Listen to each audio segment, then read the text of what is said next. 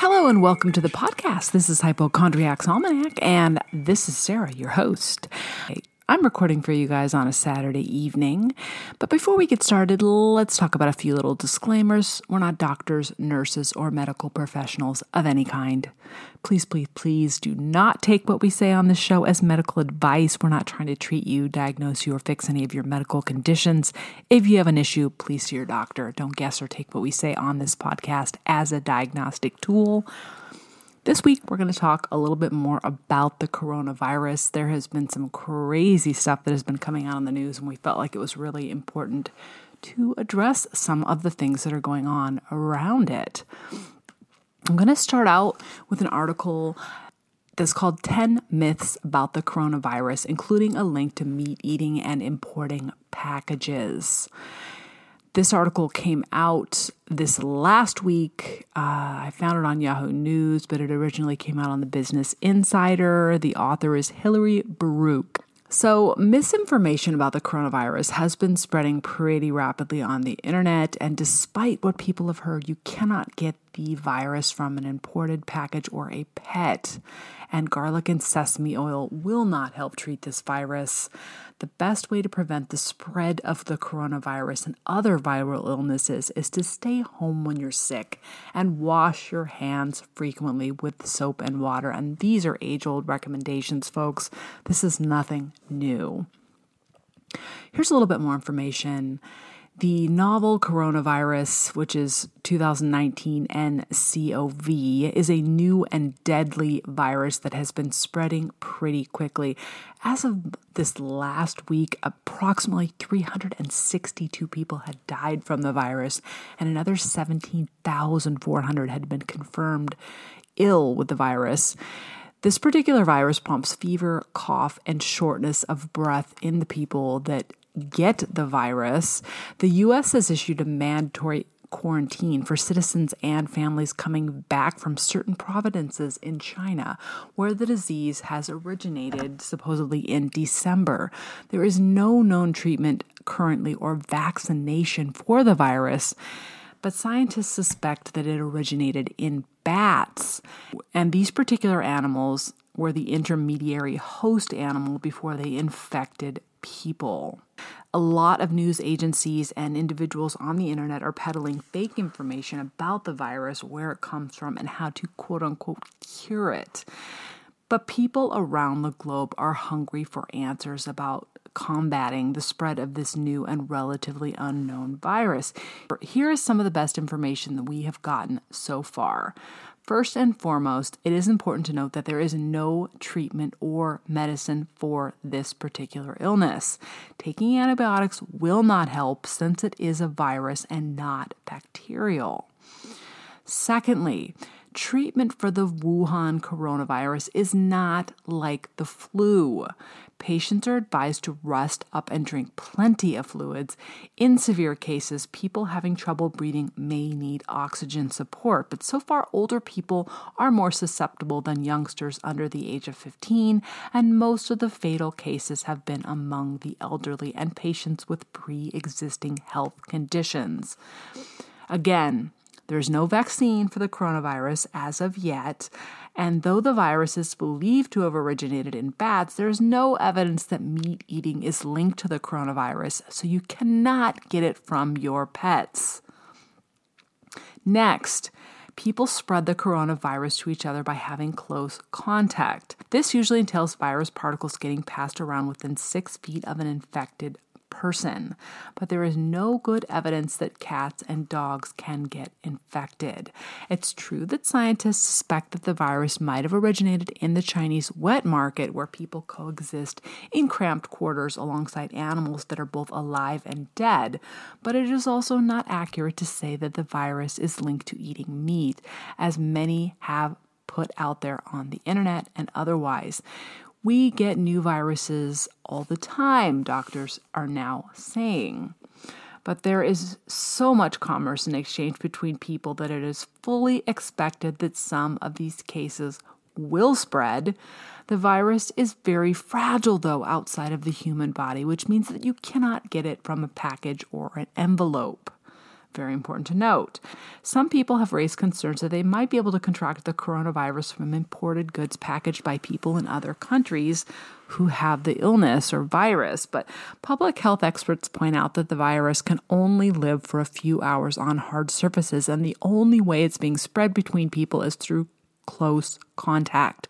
For example, the first case of human-to-human transmission in the U.S. was between a husband and wife who lived together.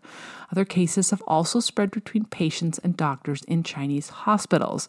However, the coronavirus particles are very heavy and usually fall to the ground right around a sick person rather than lingering in the air.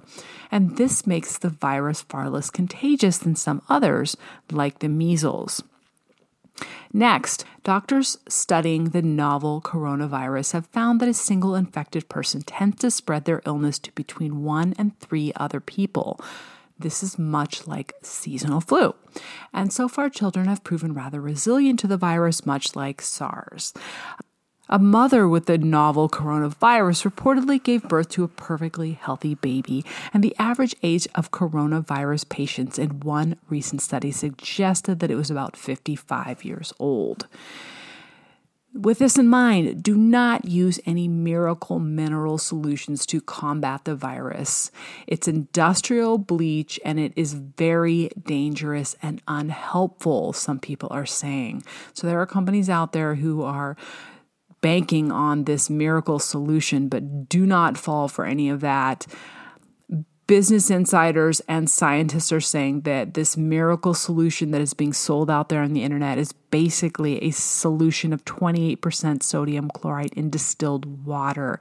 And it is not a cure for the coronavirus, and it is very dangerous to human health and can prompt severe vomiting, diarrhea, low blood pressure, and acute liver failure.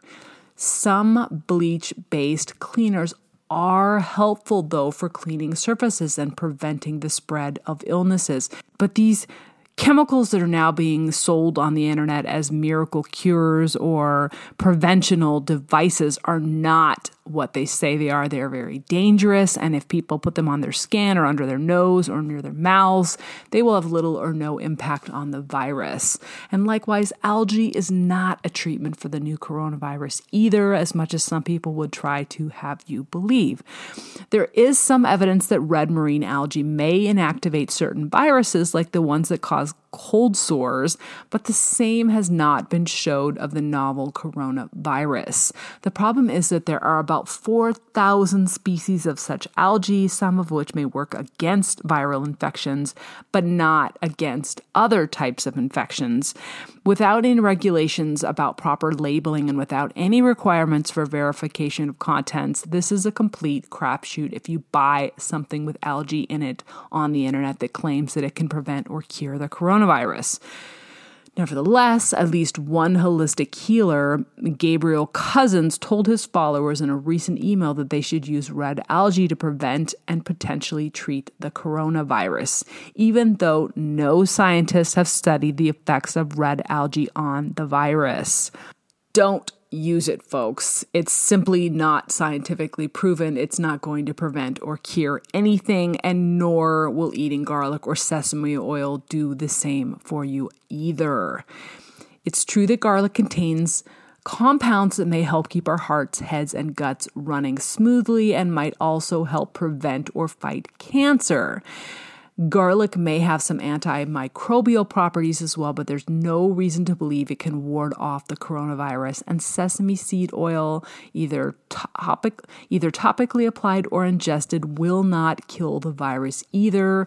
Rinsing your nose with saline or gurgling mouthwash will not prevent the spread of the coronavirus either.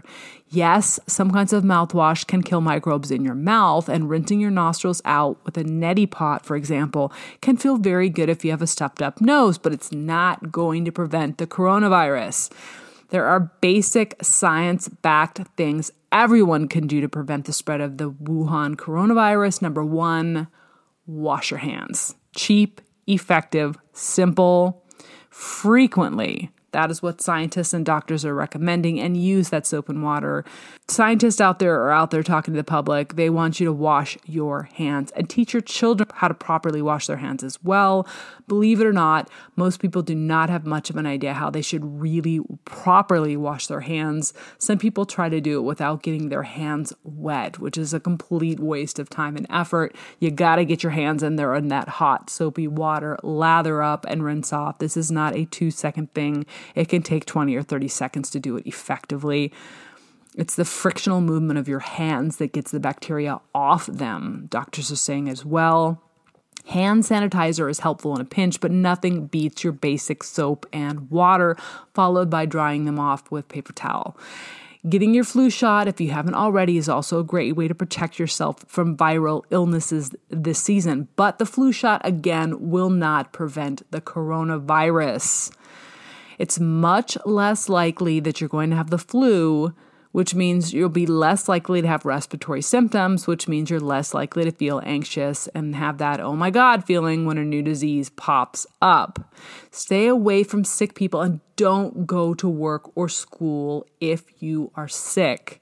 This is basic, folks. If you're ill and your family members are ill, stay home and don't spread these diseases, doctors say.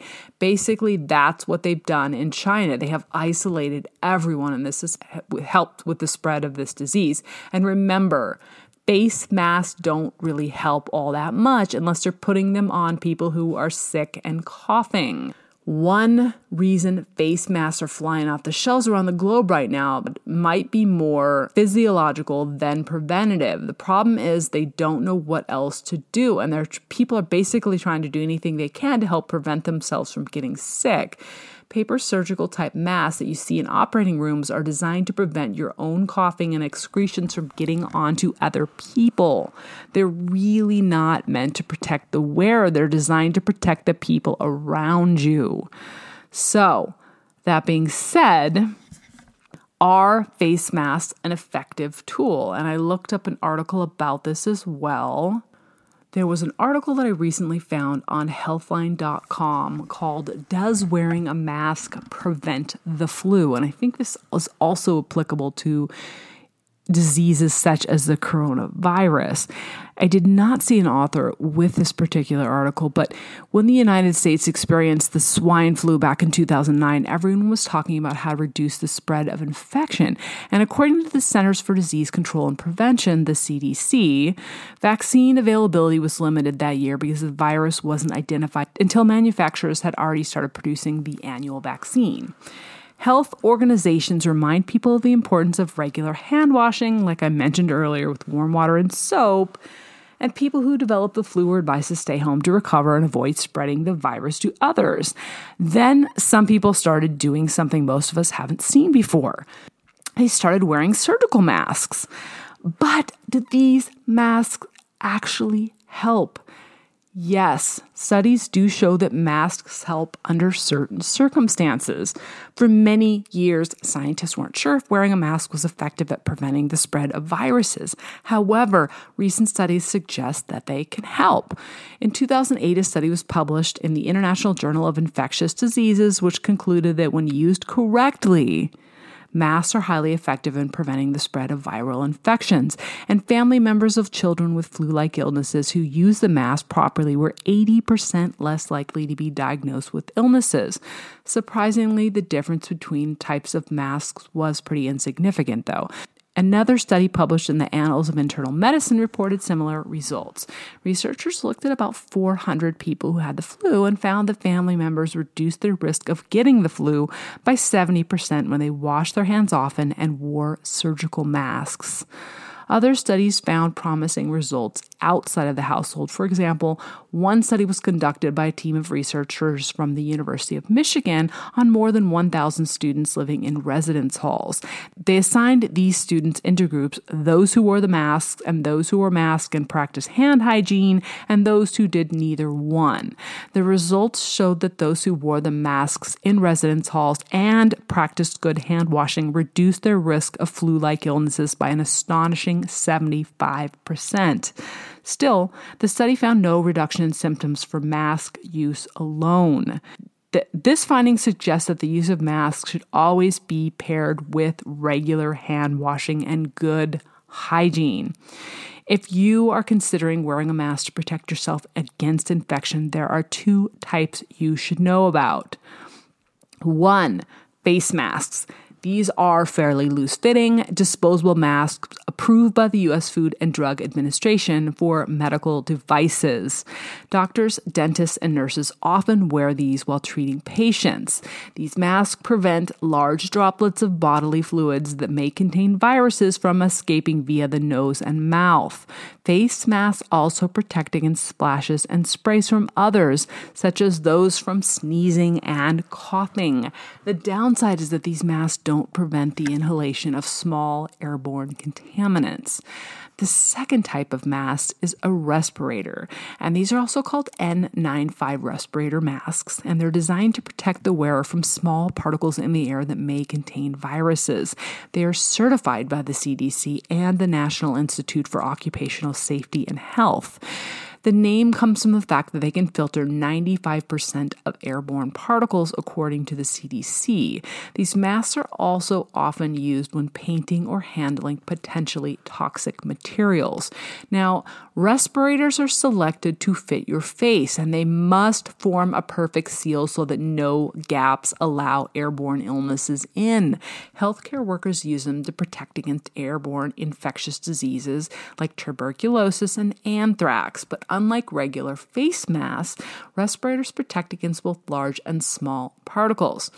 Overall, respirators are considered far more effective at preventing the flu virus than regular face masks. Still, studies have found there are small benefits to wearing both types of masks. So here are the guidelines for wearing face masks. The CDC revised its healthcare setting guidelines for flu prevention to include face masks and respirators in 2010. They recommended that healthcare workers wear a face mask when working with patients who have the flu, and they also suggest offering face masks to patients who show signs of respiratory infections. Respirators, however, are reserved for healthcare workers to wear during medical procedures. Face masks in general can help reduce the spread of the flu, but only if they're worn correctly and frequently. For example, several people who were excluded from the results of the International Journal of Infectious Diseases study did not wear their mask properly or when they should have. Here are the guidelines for proper mask wearing. Number one, wear the face mask when coming within 6 feet of a sick person. Number two, position the strings to keep the mask firmly in place over the nose, mouth, and chin. Do not touch the mask again until you remove it. Three, wear a face mask before going near other people if you have the flu. If you have the flu and need to see the doctor, wear a face mask to protect others in the waiting area. Consider wearing a mask in crowded settings if the flu is widespread in your community or if you are at high risk for flu complications. And lastly, when you're done wearing the mask, throw it away and wash your hands. Never reuse a face mask. So here's the bottom line, folks. When it comes to the flu or the coronavirus or any other illness that is out there that you are worried about, prevention is still the best method for keeping yourself safe from this highly contagious virus. A face mask may offer added protection against getting sick. There are no known risks to wearing these devices except for the cost of buying them. Masks do seem promising, but it's also important to realize that other preventative measures are helpful as well.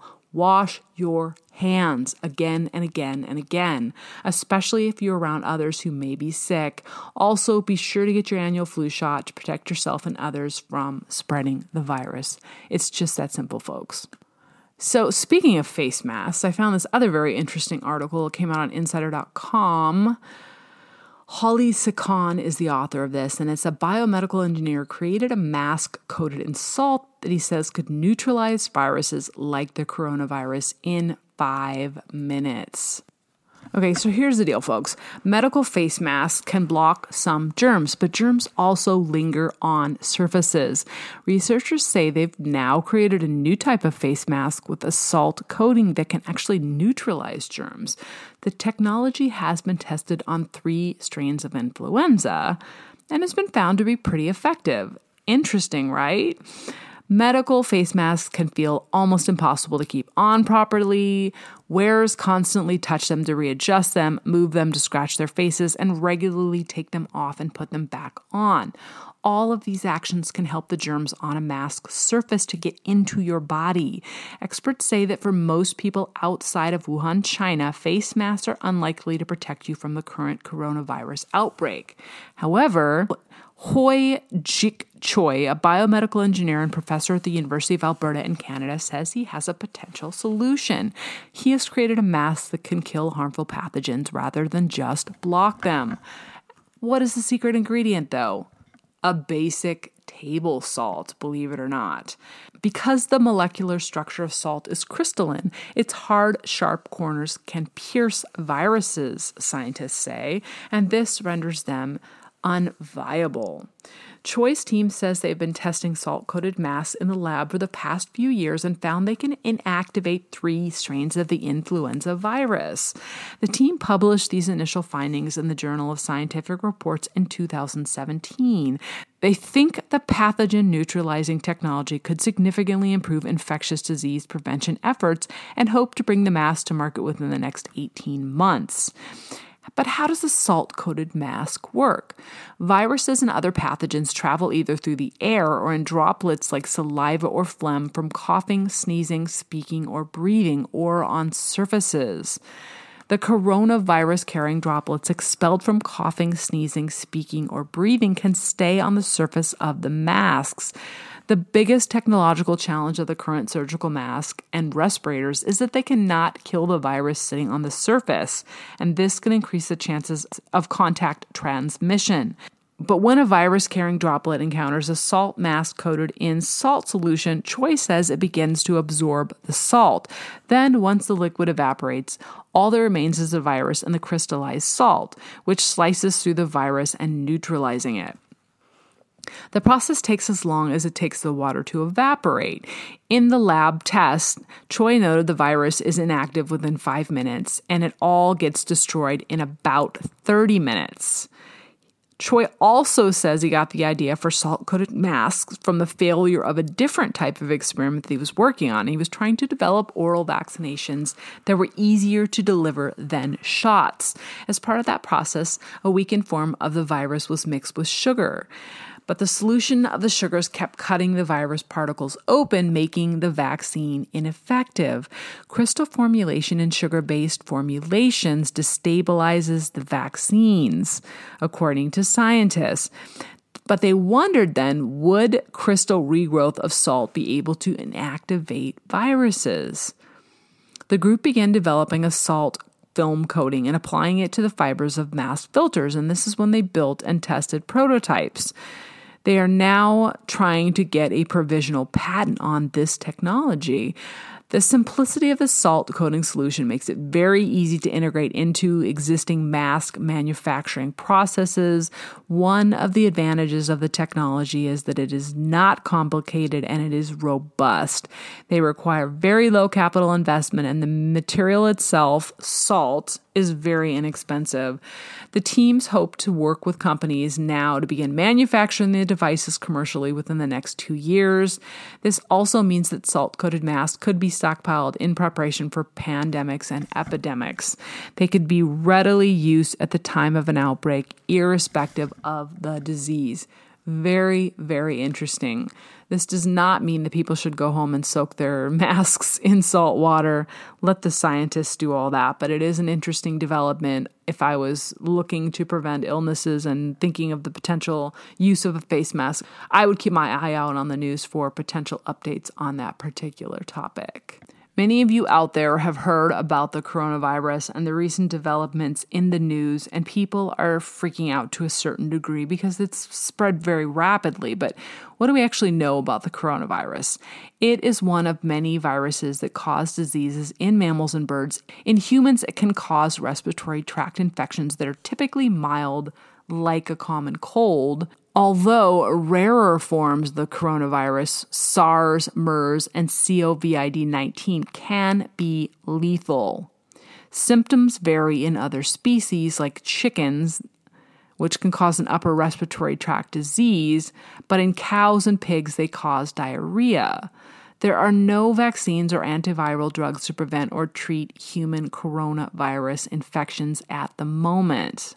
Coronaviruses as a disease were discovered in the 1960s. And now the name itself, coronavirus, is derived from the Latin word corona and the Greek word which also applies, which means crown or halo. And the name refers to the characteristic appearance of the virus as a small sort of crown. The transmission of this particular virus is human to human and is thought to occur among close contacts via respiratory droplets generated by sneezing and coughing. So if someone with the virus stands within a certain distance of you and coughs or sneezes, the droplets can arrive via air and cause you to get sick. Okay, so let's get into what the coronavirus is and what some of the symptoms are and how you can protect yourself. So the coronavirus is a kind of common virus that causes an infection in your nose, sinuses, and upper throat. Most coronaviruses are not dangerous. But in early 2020, after December 2019 outbreak in China, the World Health Organization identified a new type. This is the 2019 coronavirus, and it can be fatal. The outbreak quickly moved from China around the world and is spread in the same way that other coronaviruses do, through person-to-person contact. Now, symptoms can show up anywhere from 2 to 14 days after exposure. Early on, they're a lot like the common cold. If you have the coronavirus, you may notice fever, cough, and or shortness of breath. Infections range from mild to serious, and the virus can turn deadly if it leads to pneumonia, respiratory failure, or septic shock. Those most at risk of death are the elderly and people with weakened immune systems. But what actually is a coronavirus? It was first identified in the 1960s, but we don't know where they came from. They get their name from their crown-like shape, and sometimes, but not often, coronaviruses can infect both animals and humans. But most coronaviruses spread through the same way as other cold-causing viruses do, through infected people coughing and sneezing, by touching an infected person's hands or face, or by touching things like doorknobs that infected people have touched. Almost everyone gets a coronavirus infection at least once in their life, most likely as a young child.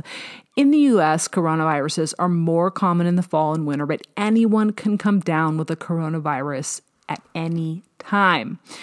Past infections include the MERS virus, where about 858 people died, and this first appeared in Saudi Arabia and other countries in the Middle East, Africa, and Asia. In April 2014, the first American was hospitalized for MERS in Indiana, and other cases were reported in Florida. There was also SARS in 2003, where 774 people died from the outbreak. But there were no further cases of this after about 2015. So what are the common symptoms of coronavirus? They are runny nose, coughing, sore throat, and sometimes fever. In most cases, you won't know whether you have a coronavirus or a different cold-causing virus like the rhinovirus.